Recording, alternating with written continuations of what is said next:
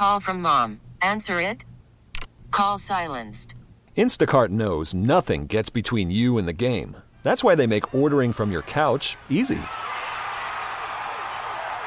Stock up today and get all your groceries for the week delivered in as fast as 30 minutes without missing a minute of the game. You have 47 new voicemails. Download the app to get free delivery on your first three orders while supplies last. Minimum $10 per order. Additional terms apply. We are doing this every Tuesday. They need to come hang out with Mooch and the Misses. That is called fascism.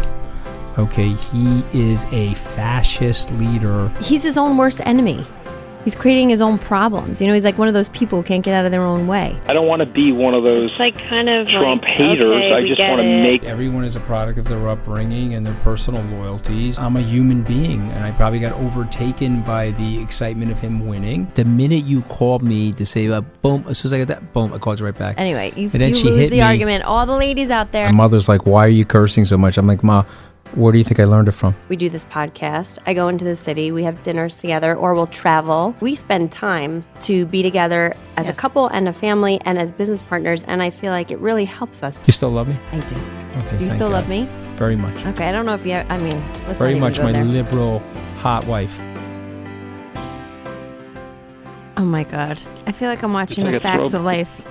no. It's like a '70s time capsule introduction. to it's fine. I mean, you know, I can feel the pimples growing back on my forehead right now, and the peach fuzz over my uh, lip. But it's fine. Go ahead. Oh my god. Okay. So I came into the studio. You're in LA. Boo hoo to you. I wish I was there, but I'm in New York. It's gray as gray can as gray as your hair without dye. And oh my God, that's how we're starting the podcast. Yeah. Shine shade. keep going. and we have a special guest in the studio with us to try to help us talk about something other than Trump insanity. So, um, hi, Jason. We have Jason Lanyard here. He's the founder of Lanyard Grandelli Team. It's a a top notch real estate firm. Um, I think you're you're based in Manhattan, correct? Yeah. So, um, in the best market in the world, maybe The most important. the most important. Um, and so we're going to have a little bit of a uh, conversation with him about some of the stuff going on in the real estate market. And we can also discuss some of the Trump intrigue with him because he's admitted that he's even into politics semi sort of now, being that Trump is so crazy and has all of our attention. So, where should we begin? Do you want to talk about some of these news stories, Anthony? I mean, I Oh, thought go you would find the one Go ahead, interesting You're- about you're- the uh, you're, you're Mick- on a Mick good roll. Go Mulvaney. ahead, Star. I'm on a good Yeah. roll. Yeah. So what's Mulvaney saying now? No, he's, so- he's basically got on his knees in front of the, America and had a Catholic confession, but that's fine. So what's he saying now? What does that mean? Taking it all back, right? He basically said they did a quid pro quo. They're stuffing uh, unauthorized conversations into the wrong servers, and they were holding back aid to the Ukrainians. That's what he said on Thursday. Oh, see, Now I stopped walking it back. watching things because I just can't even deal with it anymore. I can't keep up. I have big bags under my eyes. Um. So okay. So all right, but now there's supposedly, I guess, because he did that, there's some talk that there might be a replacement in the works. This guy Okay. that I've never heard his name before. Um. He obviously you probably have Pat Cipollone or Yeah, he's How do you pronounce his last the, uh, name? white uh, Cipollone. Oh, means onion in Italian, by the way. little Pat Onion. little onion. Pat Onion, like the satire magazine Onion. Okay, that'll be fun. Pat Onion will replace Mick Mulvaney. So, but you know, I mean, he's the White House uh, general counsel right now. Not a bad idea actually, because Trump is in so much trouble. He's going to need somebody like that. So, but the problem is Trump won't listen to him. So. It'll, Well, that's the thing. you I don't it'll- need- it'll okay, so I wanna bring you into the loop. Weirder and Oh, turn turn your mic on. Is your mic on? I thought it was. Oh, there it is. Okay. They tried a general already. Why not try another attorney? I mean, Well, the funny part about this, I don't even know why we're discussing a chief of staff for him because he doesn't listen to anybody. So it could be me or Papa Smurf. Like, it could be anybody. It doesn't even matter because he doesn't listen to them. You know what I mean? Basically, they're just somebody that's sp- covering for him I don't know, within the White House and then occasionally in a press junket, Of course. right? But But it's- it's not All- really a, your con- a years in- counselor. He doesn't listen to them. All your all your years in real estate, you ever run into him? No, Donald Trump? no, no, no. And Lucky um, you. It's funny because I've sold in a bunch of the Trump buildings, and every time it's happened, it's been like, I want to buy here despite the fact that, and this is years before the election, and now you know many buildings have already removed his They have name. to take the name down, mm-hmm. right? It's like Not have to. Right. I mean, the owners have gotten together and decided to do this because it literally was devaluating their property. Forget all the emotional, you know, corollaries to that that they felt living in these buildings. They actually didn't want people perceiving their properties as defective. oh my god, It's just pragmatic real estate, actually. that's but the I, I think it's such thing. an like an important signifier of what this trickle down impact is upon sub markets? Well, the crazy thing is, is that he has touched every single thing in life. Like you can't go anywhere. I was driving the other day, and I'm passing Trump links, you know, in Queens or whatever it is, and I'm thinking, oh my, I can't go anywhere without driving by or seeing something referring to him. Like he's taken over my life, and he literally has his finger in every pie, every single and and everything, and. I just don't think it's such a conflict of interest as His a industry president. was never really real estate after the first 15 years anyway. It's always been brand. Right. It's all about brand. His about only brand. goal is to remain talked about. So, you know, in Well, terms And of- what the heck are you doing in that hotel room? you whipping people or what? what is that? am I doing? or playing ping pong or something? No, I was making myself a little hotel smoothie. Are you jealous that I'm in the Beverly Hills Hotel? You could you could be jealous. It's fine. I am. Yeah. Is it nice Yeah, weather? I made myself. Yeah, it's like a California smoothie that I'm trying to eat. No, uh, the weather is a little bit cloudy right now. We're supposed to burn off and over to uh, um, speak, and then I'm flying out of here to Florida. So thanks for that's my the day. thanks for the agenda. So Appreciate- let's let's talk it. a little bit about the real estate market while we have the real estate guru on the phone. So the real estate market in New York devastated, medium, getting better. Where are we right now? Well, the general statement would be it's a very, very soft market. It's one of the worst markets some people have ever seen. Um, I'm in the business 15 years, and in, it's not the worst market in terms of what I've seen price wise. It's the worst in terms of its confusion factor. There's a lack of consumer confidence and a constant, like, sort of. Uh, Also Trump related. Well, Excellent. it's, it's, Just it's so you related know. to, to, ge- to general news. Like, if you asked me maybe 18 months ago what was the problem with the market, I would have said the GOP tax code because it really screwed us with the Mm-hmm. SALT deductions, but that would have been So, localized. so, so let's explain that, Jason. I think that's important for people. We get, we've got listeners from all over the place. So, the GOP tax code uh, basically eliminated the state and local income taxes. So for no explain that. reason whatsoever. Um, basically, as part of the, the you know tenets of this code, you previously, prior to the the enactment, you were able to deduct up to seven hundred and fifty thousand dollars worth of your mortgage interest, depending on whatever that was at your given time, and also all of your taxes, all of your maintenance if you were uh, an investor and you didn't live in the property because it was a, a tax deduction to maintain and pay the taxes. That all went out uh, with the code such that we capped it at $10,000. And it was done on purpose to disadvantage, uh, to, to disproportionately disadvantage the East Coasters because for us, $10,000 that's not even a million dollar property. I mean, you could own a two million dollar property and barely scratch, you know, uh, uh forty percent of that for your mm-hmm. deduction now. So it really impacted people's abilities to carry certain properties with the tax deduction. And I'll re- repeat, it was totally unnecessary. Mm-hmm. Like it's not really connected to the to the rest of the code itself, but it was like a political So, maneuver to it- piss us off. Well, yeah, but I think what they were trying to do, frankly, they're trying to drive migration out of the blue states.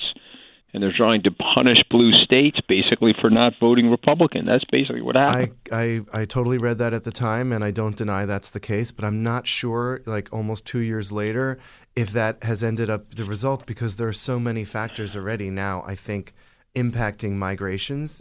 Anthony, don't you think that, you know, yes, I agree with that. that, that maybe it, that could have been the case if they didn't do any any number of other horrible things in the last two years that are making other economic factors too significant for the average American. I mean, Uh, the New York market has always been a different market in terms of like its sub levels and its price points. You know, our average purchase here, uh, I think the median is something like in the nine hundred thousand dollars. You know, this is not uh, the rest of America, but that doesn't mean that every single uh, price point isn't impacted by what's going on, and that's what I'm referring to about the consumer confidence. Like a So how lot of does, it, how does it recover in your mind? Like, I mean, you're, I'm assuming that you believe that New York is a vibrant long-term market, right? So, yes. what, what would cause the recovery? Well, I'm already seeing, I think, an impact right now, and it's the age-old, you know, adage of the foreign investor. Anyone with cash, anyone with a bird's eye view from afar, who sees the market cycle, which is give or take about seven years, depending on who you ask, knows that this down market cannot be forever, and also it will rebound. You know, one of the things that New York is very, very easy to show is where the peaks are. So we last had a peak pricing of 2015, second quarter, right? So if you look in all the prime places where everyone used to talk about West Chelsea by the High Line, Upper West Side by Lincoln Center, um, you know, the West Village of always, there's about, depending on where you're looking, maybe 10 or 15 percent reduction from that peak pricing, which is a very significant metric. My point is, if you're seeing it that way and you believe it will rebound, it's up to you to, to obviously have that confidence, but you're going to make 10 or 15% immediately when you buy now. That's to say nothing of the next peak, which could be as late as 2022 or 3 based on uh, both cycles in my experience. But my point is it's a cyclical thing. So what happens when the foreigners come in? They start buying with cash all my colleagues are noticing that suddenly like four years ago we would never in the peak of the market everyone is financing because that's what everyone does they leverage everything they can to make what they need and it's not just investors then it's like families having babies and kids and divorces life cycles you mm-hmm. know whereas right now we have people buying cash because it's a currency play from abroad. Mm-hmm. You see? And also, people are seeing the real estate market as potentially more solid than the stock market. Mm-hmm. So, Yeah. if you have the cash, you know, what I did in 2009 and 10 were a lot of deals. I was a little bit more novice then with investors and clients who clearly were a bit older than I am and understood the markets and they knew what was going to happen before I did as a professional because they'd seen it before. Right. Just You life know? experience. Yes. So the biggest thing I'm seeing is a lot of parents buying condos for their kids in cash. Oh, that must be nice. Well, I Right? mean, All you know, so let's say that the, we were going to the buy a parents who love their for kids, one- Deirdre. Not not everybody. So, Oh my God. oh, so this is a public service message from our children. We do love you. So Even where if are we we can't buy you a condo. Right, but where are we buying you that? Assuming that we could buy you that condo, and where are we buying that condo? Well, it depends on what you're trying to accomplish. Are you trying to find a space in the prime areas and take advantage of that 10 or 15 percent Well, I just let's say- described, yeah, or are you let's- trying to let's say I have a bank young- on the future let's on say I a have a young different market? 24 year old actress that uh, needs to be in a swank area. Uh, where would you buy it? Let's just say Wait, let me- asking for a friend. Let me again. just let me just consult my database of popular buildings for mistresses. I'll get I'll get right back Oh to you on that. Oh my god! Oh my god! Well, if she's if he has a 24 year old mistress, God help him and her. No, so, it's my daughter. What's what? God forbid. Oh my God! If Amelia listens to this, she's going to whack me. No, That- actually, don't to worry, be serious, Amelia never listens to this, honey. to be that's true. That's for true. a That's second, true. I, That's true. I It's not cool enough for Amelia. Child service on line one. And- Hello? What's that? Oh, I thought you I thought you hung up on us. You know, you can laugh Me? about that, but no, I'm, I'm listening. This is a, it's a fascinating conversation. No, We're not honestly, about Trump, Jason. Jason brought that up because that's probably a thing that actually goes on, right? It is. It yeah. is. So I'm going to tell you a really Oh, good anecdote. So I, Okay. I've been So doing this is your daily dose of of having uh, no hu- no faith in humanity anymore. Let's tell us tell All right, us all me- about the back to, the go to mistress the condos. No, let's go. Hold on, let me go back to the No, tell us what it goes on in real life. So I, Blown. I um I I do a lot of business with um, foreign investors from India. It's just where I have a client base, and I've gone back and forth to Mumbai and other cities for about a decade. Um, one of their popular things, which is a cultural and b also just related to currency, a lot of clients will buy their kids apartments when they're born or like two or three and sometimes it'll be a funny story like i want to buy an apartment near columbia oh wait so where your daughter or son will go maybe in 20 years or That's 18 crazy. years Yeah. but the answer I, I tell you with a straight face is yes, because they see it as an investment. Just like you know, I was born in the mid '70s, and my grandfather bought me a life insurance policy. That was I got a CD. My, my, my grandparents bought me a CD. Like, a, Well, I'm, okay. I'm Jewish. We're neurotic. So, Okay, right. You know, wh- why why buy a CD when at least you can definitely assume you'll eventually die. Right. So I think that what's happening though when I see these parents buying for their kids is that it's more like, yes, I want to buy where I know they could live, but it's more of a sentimental way to state not only have I bought you something for your future, but it's a physical like asset. Do you know what I mean? It's Yeah. Mm-hmm. tangible. And when you're in high school, maybe, you know, when we stop renting it out, we might be able to visit it and you can tell your friends, "Oh, I saw my condo in New York." You know, and it's not like so this is a cultural thing. it's not a no, but I'm trying to say it's not a snobby thing. It's just really pragmatic and if I can be soft for a moment, very emotional investing. Mm-hmm. You know, it's a way to say I've actually in, invested in the infrastructure of my children's future. yeah, I, I because totally get that. the that. condos are liquid. Pretty, it's pretty. It's pretty. It's a pretty cool idea. it is, right? So, what area? What area of the city he's still would we trying to buy figure my out where he's buying our his daughter. a 24 year old condo. daughter? You good? What? Okay, well, um, I I have to I have to as a rule make a shout out to the Nomad neighborhood because that's where my business partner and I are selling one of the top new condos there called Rose Hill. But honestly, Nomad is the next downtown. So I'm confused because I'm like old now. What? Where's Nomad? Okay, well, Anthony, Um, do you know? I think it's north of Madison. I don't know, correct. north of Madison Square, Correct. maybe. he is correct. Okay, Prob- Probably right by the Rose Hotel, the Rose Bar, uh, Uh, Gramercy Park, that area. or Actually, no? I didn't Might know not- this until um, the project came on board for us. That Rose Hill is the term for this area of well, now Right. we call it North Madison Square Park, but Rose Hill I think originated from the late 19th century, and it refers to a farm okay. that that Mm-hmm. was privately owned. I forget the the name of the owner. But you know, as is Mm-hmm. often the case with real estate, some some real estate pundit gets the idea that something is exciting, gives a name to it, and the marketing takes off. And That's it, the thing. It's branding again, right? Right, right, but but I but I think the neighborhood branding is a very specific uh, comment because, for example, when I got to the city 22 years ago, I'm dating myself now.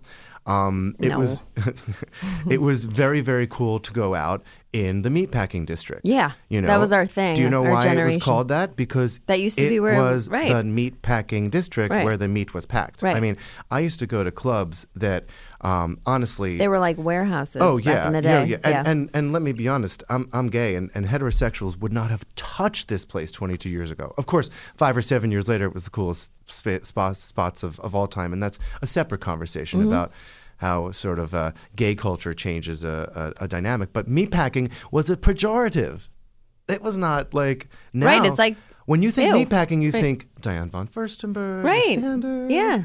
Yeah, I was you. in that generation of people that was going out. Oh, you're You- going to meat packing? We're going to meat packing. Of yeah, that was always what we were doing. Yeah, of course. right. So, guess what? Nomad is that's So now that's, the new the. Nomad north, is the north new of Madison Square meat Park is packing. Nomad. But so what's the in, what's the culture Are they of Nomad? priced attractively because of the current real estate market, or I don't understand the question. What do you mean?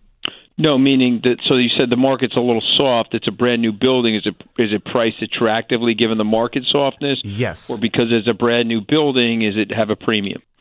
Both both questions have the answer of yes, which is that the new development market is always at the top of the heap. It's always the blue Right. Okay. stock. That well, that makes sense. But it's, it- it's still priced in a way where it's uh, competitive. Yes, competitive compared to what though? Compared to other new developments. You can get a really, really great two bedroom apartment for only twenty one hundred dollars a square foot in Nomad. I mean, at the height of peak pricing in 2015 in more prime neighborhoods, West Village, Chelsea, we're talking about three thousand dollars a square foot as the asking. I'm just amazed that anyone can even afford to live in New York. Thinking of these prices and like what people actually make, it's crazy. I can't believe it. And it's such a shame. It's like what comes first, the chicken or the egg? Most people pay these extreme rent prices, and that's like a mortgage payment, but they don't have the down payment money. So they spend their whole life renting at these exorbitant prices. It's crazy. Yeah, but then you have stories pre, you know, pre-peak pricing where 15 Central Park West now considered the limestone Jesus is how it's referred to because it's the first. Is it really? yes, yes, it is. Yeah, Um, 15 CPW. I remember that was so. because it's where people flipped for 40% returns. I mean, you can we can all make fun of or be jealous of the 10 million dollar owner that was able to flip for 14 million. But that's the reason this conversation is taking place because if Nomad is the next whatever, and by whatever I mean downtown hub because I think it is. It's already becoming that because of the hotels. Mm-hmm. You know, the, the the restaurant scene, the hotel scene, the foreigners. It's got this really vibrant cultural thing going on that the West Village in Chelsea had about 15 years ago, mm-hmm. and Tribeca too, from a more sort of residential resident you know restaurant aspect. But Nomad is just like if you buy a twenty one hundred dollars a foot and you can resell it later for twenty four hundred dollars a foot, yeah, you scrounge to make that eighty percent Yeah, financing you- because right. it's worth it. That's In just end, smart yeah. investing. So, Yep. you know, so I think part of the fun of my job is seeing where these cycles impact like individual human people. And all the So psychology going Central Park- into making a real estate investment, right? There's so much psychology, right? Yes, so much uh, psychology. So much on psychology. a on a place like 15th Central Park West, though those those entry prices 10 or so years ago that that proved to be a good buy for people, right? I mean that that was a good. Anthony, Right, it was one of the appre- best buys of all time, I believe. You don't Right, call they- it the they- limestone Jesus for nothing. Yeah, I didn't Yeah, make they that up. appreciate it a lot. Yeah. Yeah. Like it. hmm Oh, Pretty cool. All right. Well, So so let me let me ask you a question because we have a lot of young people who are you know even though we're not that cool to our children, we have a lot of young people that actually listen to the podcast. So can you can you can you tell us a little bit about your early career and how you got started, how you think about you know the business and and uh, you know some of the ups and downs that you've had. well, I know you're also a musician, right? Yeah. Right. uh, well, Yeah. yes. So um, I hate to tell this story, but I often get asked, so I will. I, I'm a cliche. I was a musical theater performer. I went to conservatory after college. I had an extreme. I got an extremely useful degree in Slavic literature from Princeton, and then I went to the Royal Me Academy. too. I- yes, I'm my- a I'm a Slavic I'm a Slavic PhD. Okay, keep going. wait, you are Anthony? No. No, I'm making a joke. I'm making a joke. I'm uh, I basically can barely speak English according to my wife. I mean, come on, I'm making, I'm making a joke. You're such a polymath. Honestly, for a second, I thought it was possible. He is a he is a polymath. He's a big time nerd. So he's not great in languages, though. Oh well. He- But he's- nerdier he- than people. Given my Guido exoskeleton, I'm nerdier than people think. I'm basically a Jewish rabbi on the inside with like a Guido exoskeleton. But okay, keep going. is nothing Guido about you expect, except the fact that you use the word to describe yourself. And his name is Guido-ish. but either that, either way, he's definitely not a Guido. Well, was let me just put it this I was- way: I was a my my my my my My, husband, you have a my husband? wife. No, I was. I was going to say my wife's first I was- husband was also named Anthony, so I'm Oh. Anthony 2.0 in her life. Okay, keep going. Sorry. Oh, well, Go that- back to this uh, origin story. This is like Superman's origin story, guy. if, if only. Um, I was so I was an actor, and I, I was a success as an actor. But it's it's very difficult in between, obviously, gigs to pay your rent. And truthfully, I think me being a bit of a you know Ivy League grad, it was really hard for me to make ends meet. And I you know I was an SAT tutor, I was a bartender. Everything to scrape together the money, right? I had so many no no I had so many jobs Yeah. but I literally never scraped the money together. I mean I scraped something I don't know if it was called money and um, my parents I don't come from like well-to-do parents and honestly it was ruining their lives financially and I actually exited the theater kicking and screaming. It was the year I got my real estate license was a real low for me, and I did did, did it under duress. But I had a friend who was also an actor, and he was making like hundred thousand dollars renting apartments, which to me in two thousand five. I thought that was like a million dollars. Right. I mean, I, Right. I think it's double what I had ever made in Right. any given year back then.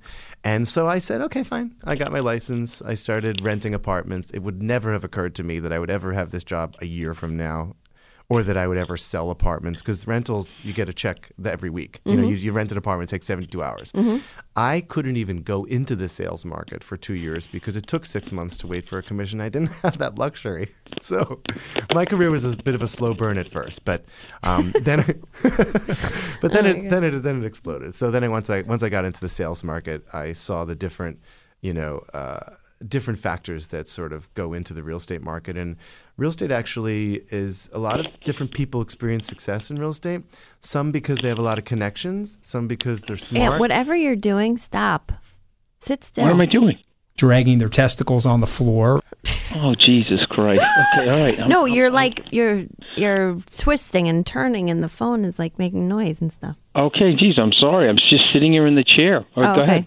The mooch is in the house. Deirdre can attest. I'm not dragging my testicles on. No, the not right now. Maybe seems- later. No. It would seem to be No, an I've- appropriate conduct. It's not- I've it's known- only I've been- 10 I've been a.m. We known can't to do do that. that. I've been known to do that from time to time. But go ahead. I'm sorry. Oh, anyway, so I, I Yeah. started selling apartments. But what's interesting is because I had rented apartments for so long and I understood the rental market, I later would become a bit of an investment expert because the luxurious brokers wouldn't be able to answer the questions of, oh, this is the cap rate. This is how you're going to be able to absorb the, you know, the rental on this. And the rental market is always very different from the sales market. So I formed the partnership that I'm in now with my uh, partner Nicole Grandelli in 2008. A nice Italian girl. Exactly, Mm-hmm. and she would she would definitely tell you that her Italian influence is uh, simpatico with um, my Jewish upbringing. It's Although very similar. she would insist it's less neurotic. Slightly. I would agree that it's less neurotic, maybe less efficient. Separate conversation. Uh, equal in guilt from pr- parents, Yeah, especially it's mothers. Definitely less. It's definitely less efficient, and it's way more dramatic in some ways. It is. It is, and actually, uh, my my boyfriend is also Italian, and honestly, I feel like the Italians are all around me, and it's not fair. You're surrounded. Yes, Well, the food's got to be great. I mean, come on. It's Right? great, but I'm a Did you- did you- vegetarian, did you- so it's like you know they, they Eggplant, baby. I know. There's only so much eggplant. I know. I know. Does your boyfriend cook though, at least, or no? Um, We've As cooked a paisan, once. We've cooked no? once. We've been together 11 months. Cooked but once. you know, it was so very, very good. It was a very Jewish good. Italian. Yeah, it's like me. I I I I know how to make toast. Yeah, he doesn't know how to cook. I, I do not Yeah. know. how to One maybe, time maybe he, frozen um, waffles, too. Frozen waffles, according to my son. No, one time I was making soup and he used the um, hand like mixer to actually, you know, break down the butternut squash that I was making the soup out of, and he thought he was like um, Ina Garten. The He thought- Galloping gourmet. No, I thought I was. Yeah. I thought it was He Galloping thought he gourmet. like, I He's like, "Did you see how I we mixed gonna have that soup?" I was like, "Yeah," and you scraped the thought we entire bottom a- of my I thought we were pot. going to have a. I thought we were going to have a food channel, not a food show, like an entire channel. After I mixed the soup. I myself am domestically challenged, so we were cooking in my kitchen, and he was making uh, meatloaf with, I should say, in Meatloaf, absolute. you're a vegetarian. I know this is how great he is. We we made it out of beyond Oh, beyond bur- beyond beyond yeah, beyond okay. beyond uh, plant based meat, which truthfully has saved my life. Um, so and he was pretty, he was. tastes pretty good actually. Your I'm- brother made me one of those. I'm a huge fan, actually. Yeah, It's my really- brother's a vegan, and so he Oh. brings all his Yeah, but he beyond this. Yeah, but he knows how to. He knows. He knows how to cook that stuff, so it tastes amazing. Actually, it was, it was very good. yeah. Yeah, so he was he To was me, he was trying to give like me a food. give me a role in the cooking, which by role I mean stir this and try to not talk as much. And so uh, I was able to identify something as a whisk, Yes. and I that was the highlight of my experience. Oh, okay. So you know about whisks. Yeah, Yeah. I just wanted to get that out. So you could sell me a place, and I could teach you about the kitchen. if only I could learn. Oh, yeah. If you don't want, But I, you know, no, no, no, no. You don't That's- need to. That's no, the thing. no. Living in New York, you could just eat out every no, night. You actually, know? I would love to. Truthfully, Oh, Like, really? no, no. I think It's fun. It's- domestication is one of those you know human qualities I really want to understand someday because I want to have kids. So I don't really feel like I need to cook, but I feel like I want to know how. like if you needed to, Yeah, or if what you if, felt what like it. What if what if one day suddenly all the delivery sto- uh, uh, services are not operating, the the boyfriend or the husband's away, and I have to cook for a, a two year old child? You I- got to call I- me. you- I'll you- help you. No, no, no. You you take frozen waffles out, and you get whipped cream, and you spray the whipped cream on their face so they laugh, and then you stuff the waffles in them. What what That's food what I group do. is the then- wa- frozen then- waffle and- from? Yeah, I don't know. I, I think it's I think it's the two year old food group. I think it actually says it right on the box. It says this is for a two year old. Oh my god! And But- that goes along with but- buttered pasta and which is- chicken fingers. Which is the main reason why my my wife will never leave me with these kids longer than like 15 minutes. It's little like a timer goes off. It's like an egg timer goes off. Well, I Um, know they wouldn't be fed. They would be like malnourished by the time you brought them back. If it was like a weekend or something. Well, my idea of fruit is fruit by the foot or Froot Loops. That's my idea of Mm-hmm. of, of, of a balanced diet. But look, I mean, you know, we're all different. But but No go back underwear, no second. thong. Oh my god, That's go, the best go, one. Go back because because I'm I'm I'm curious No about underwear, this. no Uh, thong. Because yeah, do you remember what that was reference to? Yes, you no said underwear, no you said if you were walking around with a barrel and suspenders, no underwear, no thong, would I still No, be I married said, to you? I said it. No, I said I just wanted to know if I was impoverished tomorrow and I had a barrel with suspenders. That's what I just with no said. underwear or thong. Yeah. I just said that. all right, all right, all right. No never underwear, mind. no thong. I All right, I just slather it wanted know on. if you still. I, I just was no, know if you still love me. But I mean, you know, it's fine if Oh you my didn't. God, I just dying. was curious. You know, but, but but let's go. Let's go back What's, to. what's uh, the make on the barrel real- that you're wearing? Who's who's the designer Is of it Jack barrel? Yeah, well, we- Daniels? we- we only- it we was only- Jack yeah, we only Daniels one whiskey barrel. Barrel. We have only one barrel in the house. We went down to Jack Daniels about six years ago and bought ourselves a barrel of Jack Daniels whiskey. So if you and your boyfriend like Jack Daniels, we, we can have like plenty. drop off we like can send you some. Old number seven. Yep. Worried about letting someone else pick out the perfect avocado for your perfect impress them on the third date guacamole? Well, good thing Instacart shoppers are as picky as you are. They find ripe avocados like it's their guac on the line. They are milk expiration date detectives. They bag eggs like the 12 precious pieces of cargo they are. So let Instacart shoppers overthink your groceries so that you can overthink what you'll wear on that third date. Download the Instacart app to get free delivery on your first three orders while supplies last. Minimum $10 per order, additional term supply. But uh, the, the, the question, the question I have is like a little bit more of a business question, if you don't mind. Your your um, your trade, um, you have a delicate balance because your client, I guess, is the person you're selling to, but your clients, in some ways, are the people that are buying, right? Because you know you've got a person comes to you and says, "Okay, I want to buy this." You're getting paid by the seller. So, how do you manage that from a quote unquote brokerage perspective? Like, how do you think about that? Um, I actually think that's not a complicated answer beyond uh, one of integrity. And the other aspect is I've made a name for myself um, as really a profit specialist. Uh, the tagline, mm-hmm. if you go on our website, lanyardgrandelli.com, Mm, mm-hmm. I was going to give you the mm-hmm. plug in, at the end. is is a hundred million in profit because after years of watching brokers brag about selling this much volume, and I could tell you how much volume I've sold, it's it's several hundred million, but I've made a hundred million in profit for my clients. So my point is, if you're representing the buyer or the seller, truthfully, because a good buy is a good buy. That's the thing. A meeting of the minds is always a good buy. If you're able to choose the right product, that is And heavy breathing. Do you guys hear this? Do you hear this? well, now I think he's rubbing Oh, against the carpet God. on the I floor. must. I have the most. I must have the most. Do you have an itch on your nose or something that you're rubbing on the floor? No, I must have the most sensitive. Uh, this is like I, I feel like I'm in like a sound studio with the stupid phone. Okay, no, you problem. need to go back and listen to this Holding after you were you were literally like like Can we talk about sex at some point? Okay, I'm holding my breath. I'm holding my breath. we can even hear you holding your breath. Okay. I'm sorry. what were we Mooch. And Go ahead. I'm listening. I'm listening. okay, Just go ahead. giving a I'm sorry. Now I interrupted your choo choo train of forgot thought. where I Right? was. We, I I, want to go. I want to go No back collusion. because he was literally giving Oh, a yeah, so- beautiful rendition so of how ba- you manage a conflict of interest, Yeah, which so- I think is very okay, important in every business. That is true. So So, you, so I am always paid by the seller no matter what. The, the, the, the commission always comes from the sale side. But the only way for a, a successful transaction is, is for usually in New York City for two brokers to be participating. So if I'm able to source on the buy side the right purchase, which may happen to be, for example, this condo we're selling Rose Hill, if it's a competitive price and it's $100 a foot less than the neighbor and it's designed in a superior fashion, and of all the new developments in the area, we are expecting it to be the most profitable venture upon resale in the future then I've just answered the question for you, meaning that I can represent the developer, which which I, I don't actually even do in this project. My business partner does, but the point is that I'm not even uh, I don't even have a fiduciary relationship, and I'm promoting it so aggressively because it is the best buy, and our and our clients are happy. And by the way. When you have a new development and you're able to raise the prices while it's being sold, which is really the the name of the game with you know strategic marketing of a new condominium. It can take two years, or you know, for a condominium to sell.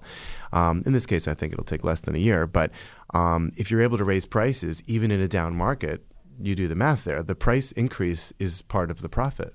So you know, not everybody gets that. In fact, in this current landscape, Anthony, there are buildings that are not selling. There's one actually um, called One Manhattan Square that just went to a rent to buy scenario because only 25% of the building's 800 plus units had sold. Wow. So the building has effectively become a rental and it is no longer a profitable venture. Oh my God. That sucks for the builder. Listen, real estate is a gamble. It's It always is. risk It and it's always is. based on timing. And, you know, the first person to get there isn't always the best because they're taking the biggest, you know, risk. The last person to get there is usually not is the least profitable because they Paid the most for the. You're right. exactly right. Right. Pay the most for the land. Um, uh, in this particular case, the project we're working on uh, was capitalized a few years ago, so they correctly foresaw the explosion of you know culture and and energy in the nomad area, and they correctly, in this case. Uh, hired CetraRuddy to design the building in a very Art Deco fashion, so it actually looks um, with these chevrons on the exterior. It looks like it could have easily come about just a few years after the Empire State, which is nice because you know with lots of new product, how do you differentiate it beyond anything else I but know. its appearance? And everything is always so modern now. I know. And you need to differentiate because it's the same old stuff. And yeah, I got to check out that that building. I would actually love that. think I think if the architects had heard you say that, they would be so relieved because that's so much of why I think it's such a beautiful project. And why, I, I, by the way, I feel this way about a lot of um, New York projects that try to really harken back to you know a former time because the glass structure really is almost like a monolith at this point. And glass glass is beautiful, and the, from the interior, your view is lovely. But as the building ages, how do you differentiate to your resale buyer? I don't know. I mean, I look at all the buildings on Park and just on the Upper West Side, and it, all of the old architecture and everything was done by hand, and it's so beautiful. And then it'll be next to a building that was done in like the 50s or 60s. And mm-hmm. Anthony and I always say, like, how could who decided that that was more attractive than this ornate, hand carved, you know, face on this building? People make bad choices, and real estate design can affect its, you know, appreciation in perpetuity. Not just that, but the desirability of living there. Like Well, I mean, I know there's everybody has different taste. You know, like we were saying course. before, we we there have are a some place. great in- glass towers, by the way. I'm there are, but like you need to have variety in life, just like with everything. You know, you don't want all everything to look exactly the same, and So- different things appeal to different people. Yeah, I mean, listen, if you're in a glass tower, like I think, I think if if the, if you bought at One57, which is really you know where Billionaires Row started. Um, on 57th Street, that is where a glass tower shines because it literally rises up from the ground in a concrete jungle of many pre-war apartments. A lot of the pre-war buildings in Midtown are very tall by pre-war standards. So then you get this extremely high elevation, scores of feet above the rest of the pre-wars. So in that context, I think being a glass tower is quite nice because you're a contrast to the older buildings. Right, But but then when you're right. But then you need you got to mix it up. You got to right. well, the problem too is that Breathing you know, again. I really, seriously I'm so convinced there's something the else going on. minutes. No, me Okay. too. Wasn't he breathing again? You might want to like, you know, Just put it on mute. Do you have mute? I'm going to try to put it on mute now. You guys are like so rude. It's like unbelievable. Hold on. Okay. You know what? But then. he Anthony, between you and me, I don't, I don't mind. You can, you can keep making lots of noises, but uh, your wife doesn't seem got- to be I thrilled got, about I got, I got, I gotta, I gotta, I gotta tell you, it's like unbelievable. Go ahead, the go, go keep going. Well, Well, we're just I- talking what I find variety. in real estate is that a lot of people, especially in recent years, when the condo sort of craze is you know well beyond its first decade, um, there's such an appreciation for the buildings that feel like buildings that are New York buildings. You know, like what people never mention when they talk about real estate is like what attracts usually people to a particular area is its provenance, its history culturally. You know. I lived in the East Village when I first moved to the city 22 years ago, and it was the late 90s. No one was willing to live west, uh, east of, of, of Second Avenue back then. It was I was considered extremely uh, risque, especially for an Ivy League graduate. And it was like lots of freaks, lots of you know drag queens. You know, drug dealers would be up and down Avenue A in the middle of the night. It was a it was a crazy place. But part of that comes from its history as like music. You know, a lot of you know you have the punk movement, which begins basically on Bowery. Um, well, and uh, um, Manchester, England, but you know separately. Um, and so all that music scene informed the style of person and the eclectic shops that would be there. So Mm-hmm. even though that scene is gone, the new condos in the East Village really, really define that and they try They to inhabit it in. Mm-hmm. yes and they try to reflect that culture like if you go to the sales launches for any of the like buildings like uh, a few years ago um, there was a building that launched on bond street apparently right where andy warhol had lived and the entire marketing um, was in, in like trying to sort of capitalize on this having been where Andy Warhol's factory. It wasn't even where the factory was, but it was where that eclectic artistic energy once was. So let's live here and let's, in a sort of vampiric way, ex- like sort of suck up that energy. And that continues to this day. You know what I love about the West Village is that the West Village is the most expensive, most desirable, most like upscale place as a destination. And the reason is because its provenance was the beats in the 50s. Like the West Village was a crazy place in the 50s and the 60s. And then, of course, the gay rights liberation movement starts in 69. And the West Village, when I moved to the, the city, was like the upscale, you know, gay neighborhood. Now it's just upscale and it's very, very foreign. And there's no There's trace so much history. but there's no trace of a lot of that history. There's some. There's some. Um, and the sum is partially what keeps everything vibrant, you know, and that's in perpetuity. So follow me here. If you have a building that feels like it could have been around at that time, then I think people really respond to it. Yeah, Like, they attach. They get attached to it in a good way. right? Like you, why don't you want to have an emotionally positive relationship with your real estate, as it turns out to be an asset, but it's also where you're raising your kids. Of course, and Or you live there every day. It rubbing affects your, your nose on the carpet, right, you or you're dragging your balls or whatever. right? You need to like it. Some of us have to drag our balls when we're allowed to breathe, but when we can't breathe, it's hard to drag your balls. Oh dragging God. their testicles on the floor. Labia. Oh my God, labia. He's. oh my God. Oh my God! That's a good remember one, Jason. tick- You remember the tick that got on your friend's labia? Oh my God. Okay, so I think that's where I Anyway. reiterate that I'm gay. I mean, yeah, we probably, yeah. He, Jason doesn't want to know about labia. we talk about sex at Jason some has no interest in anybody's labia. No, he doesn't. okay. Well, unless, do. unless we're talking right, about so- a surrogate. If Okay, something yeah. shoots Right. out of your vagina, you're gonna worry about it. That is totally true. Anything that comes out that breathes, you worry about. Or Okay, even so if what- it doesn't before breathe. Before we let you go, I'm gonna. I'm gonna. Wait, I wanted to talk top- about something. Okay, what was your topic? Because I just, I just wanted to, um, Okay. I wanted to talk to you about the most dangerous celebrities online. There was this um, McAfee released uh, a list of the most dangerous celebrities on the internet for 2019. Did I say nine? No, 2019. And um, like who's attached to viruses and malware and stuff like that. I guess like if people, you know, like clickbait. Um, so I just thought that was so interesting. Who's on the list? So, um, James Corden, Sophie Turner from Game of Thrones. So random. Jackie Chan. What do they Kourtney define as dangerous? Like what's Like, the criteria? If, like, say there's a picture of you and I go click on it, and then there's like a virus attached to whatever the picture was or whatever, that kind of thing. It's just like there are So you're people that they're Kourtney using. Kardashian has She has- internet venereal. Yeah, she has internet? VD. Hmm. She does. Babe, you didn't make that list. Just saying. I, I don't have internet VD. That's good news. You just have. I got a I got a breathing problem. I have a deviated septum probably, but I don't have internet. Oh my god. All right. Well, this is this, there's another cute story that made me think of you. Um, because you you exercise a lot, and now we know you eat breakfast because you're eating a banana and a smoothie. So I was reading a story that um, there's a debate now. Um, you know, science and medicine switches the story every like. There's cycles with with that information too, like oh, cholesterol is good, cholesterol is bad, whatever. So now they're they're debating whether it's makes more sense to exercise before you eat breakfast or after you eat breakfast.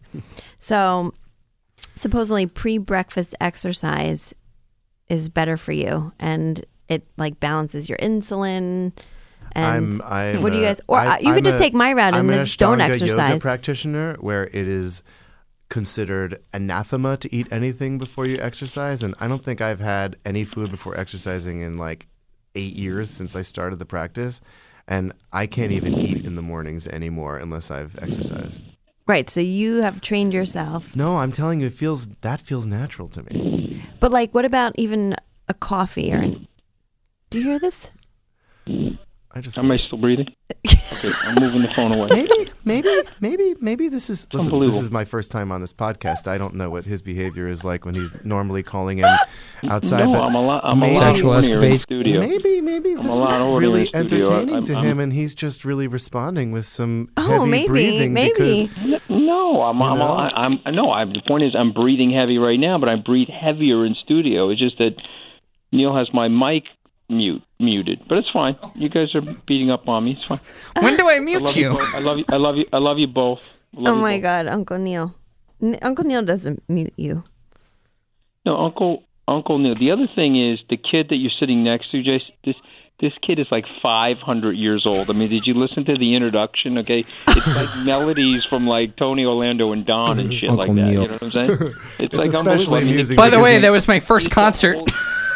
He I'm not lying. what was your first concert? Tony Orlando, Tony Orlando and and Dawn. Don. Thanks, See mom. what I'm saying? he's 20. He's 23 years old, but he literally is like an ancient fossil. I've never, I've never seen anything like. it. He's like a fossilized figure from like the 1950s. But it's fine. That's interesting because Fine, he doesn't look that, old enough to have gone to college yet. But Isn't he look so young? Whenever I talk You to should him, grow the beard again. he's a sweet-looking sixteen-year-old man. Right? Boy, Man, child, boy. man, child. Ba- baby, I'm going to let you wrap this with Jason because I've got I've got to get to this uh, breakfast here. Okay, yeah, we're gonna wrap it up. Don't Oh, leave we're not us. Gonna, we're not going to talk Oh, about the oh. House censoring Adam Schiff. This is what I came on to. I to know. hear. Oh my God, we're gonna have to have you Oh. back. Oh, we're gonna oh, have you well, back. that was that was ridiculous. I mean, by the way, you know, I think Adam Schiff made one tactical mistake, which was the improvisation of the dialogue, which of course Trump is lynching his entire life on. But mm-hmm. but they've got him so badly. Know, but I just want to let you know how lawless the country has become. If the Democrats did not win the House uh, in November of Oh, 2018, we would be. there would be no impeachment inquiry. They they would let him do whatever he wants to do, and so the moral test of the Republican Party in terms of character and integrity, and whether or not we are a country of laws above humans. Uh, the Republican Party, circa 2019, has failed that test.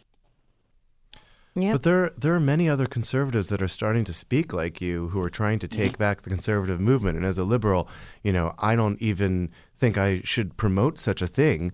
But the, the, the very nature of honest discourse is something that I think a lot of conservatives are hoping to get back and to stop talking about crime and to talk about policy. I mean, let's fight about that. Well, here, here's what I would say to my liberal friends, though. You, you, you have no idea. We do so much better when we have two parties, and there is that discourse, and there is that concession, and is that like uh, ability to pull things together into the middle. Uh, one-party systems they don't do well, whether it's uh, communist China, Venezuela, Mexico. Ultimately, one-party systems only have a 70-year life expectancy. If you look at them, think of uh, communist Russia or the Mexican government, or I was in Malaysia, 62 years of one party rule.